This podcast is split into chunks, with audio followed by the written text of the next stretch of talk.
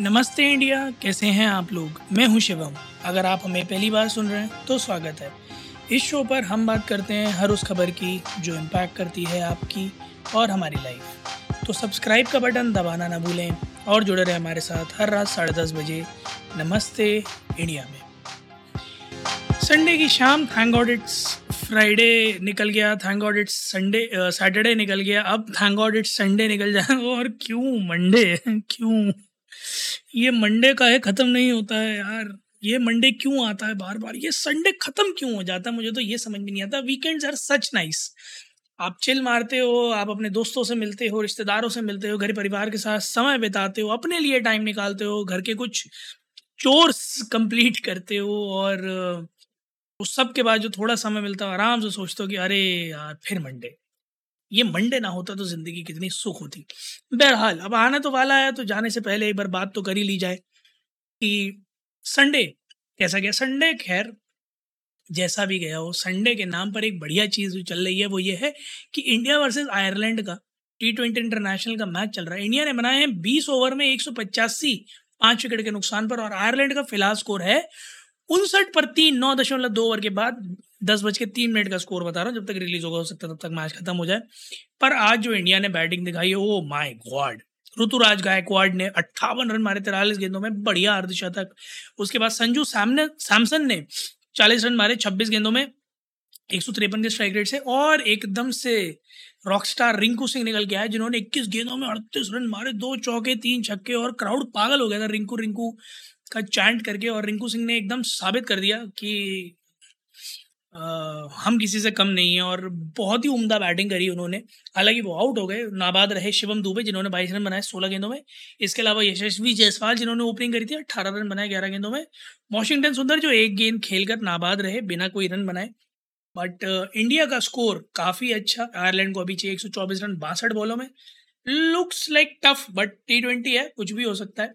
बड़ा मज़ेदार मैच चल रहा है, एकदम रनों की बरसात तो इंडियन इनिंग्स में हुई है। अब देखना है कि आयरलैंड किस तरह से परफॉर्म करता है। इंडिया तीन टी ट्वेंटी इंटरनेशनल की सीरीज़ में वन ज़ीरो से लीड कर रही है। पिछले मैच में तो बड़े बढ़िया बढ़िया कारनामे भी होता कारनामों से याद आया। रशिया ने एक मून मिशन भेजा था, करीब चार दशक के बाद।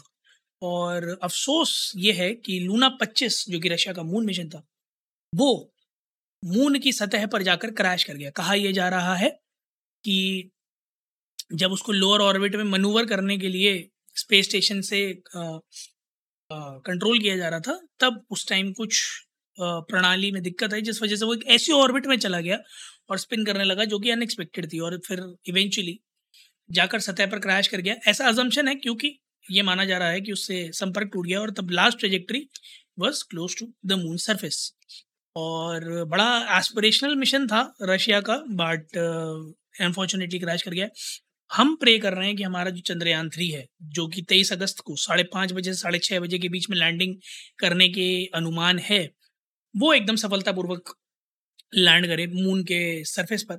और अगर वो लैंड करता है तो साउथ पोल पर लैंड करने वाला one of the first mission होगा।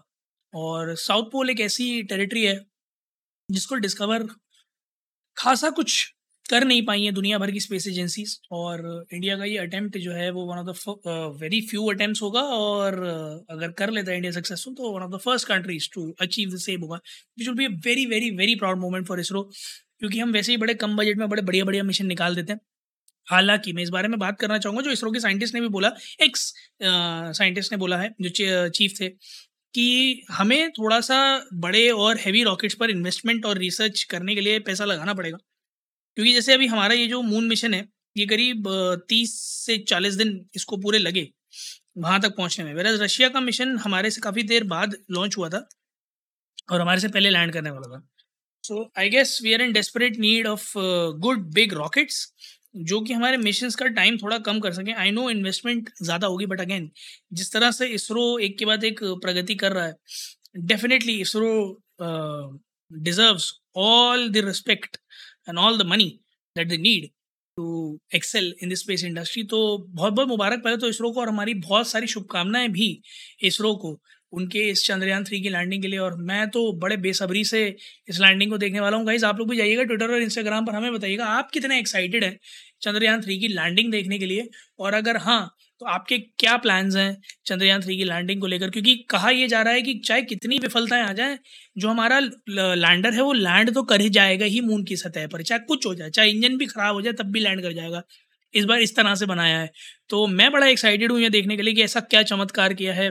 हमारे साइंटिस्ट ने कि चाहे कितनी विफलताएँ आ जाए भगवान ना करें पर अगर आ भी गई, तब भी हमारा जो लैंडर है, वो लैंड ज़रूर करेगा। तो मैं तो चाहता हूँ कि वो बिल्कुल सफलतापूर्वक लैंड करे और उसका जो पूरा ड्यूरेशन है मून पर, वो उसको बिताए। And we are very eager and very keen to know कि मून के साउथ पोल के सरफेस से जो हम लोगों के प्रडिक्शंस हैं, क्या वैसा वो कुछ लेके आ पाएगा या नहीं, it's it's gonna be amazing to know. उम्मीद है गाइज़ आप लोगों को आज का एपिसोड पसंद आया होगा तो जल्दी से सब्सक्राइब का बटन दबाइए और जुड़िए हमारे साथ। हर रात साढ़े दस बजे सुनने के लिए ऐसी कुछ इन्फॉर्मेटिव खबरें। तब तक के लिए नमस्ते इंडिया।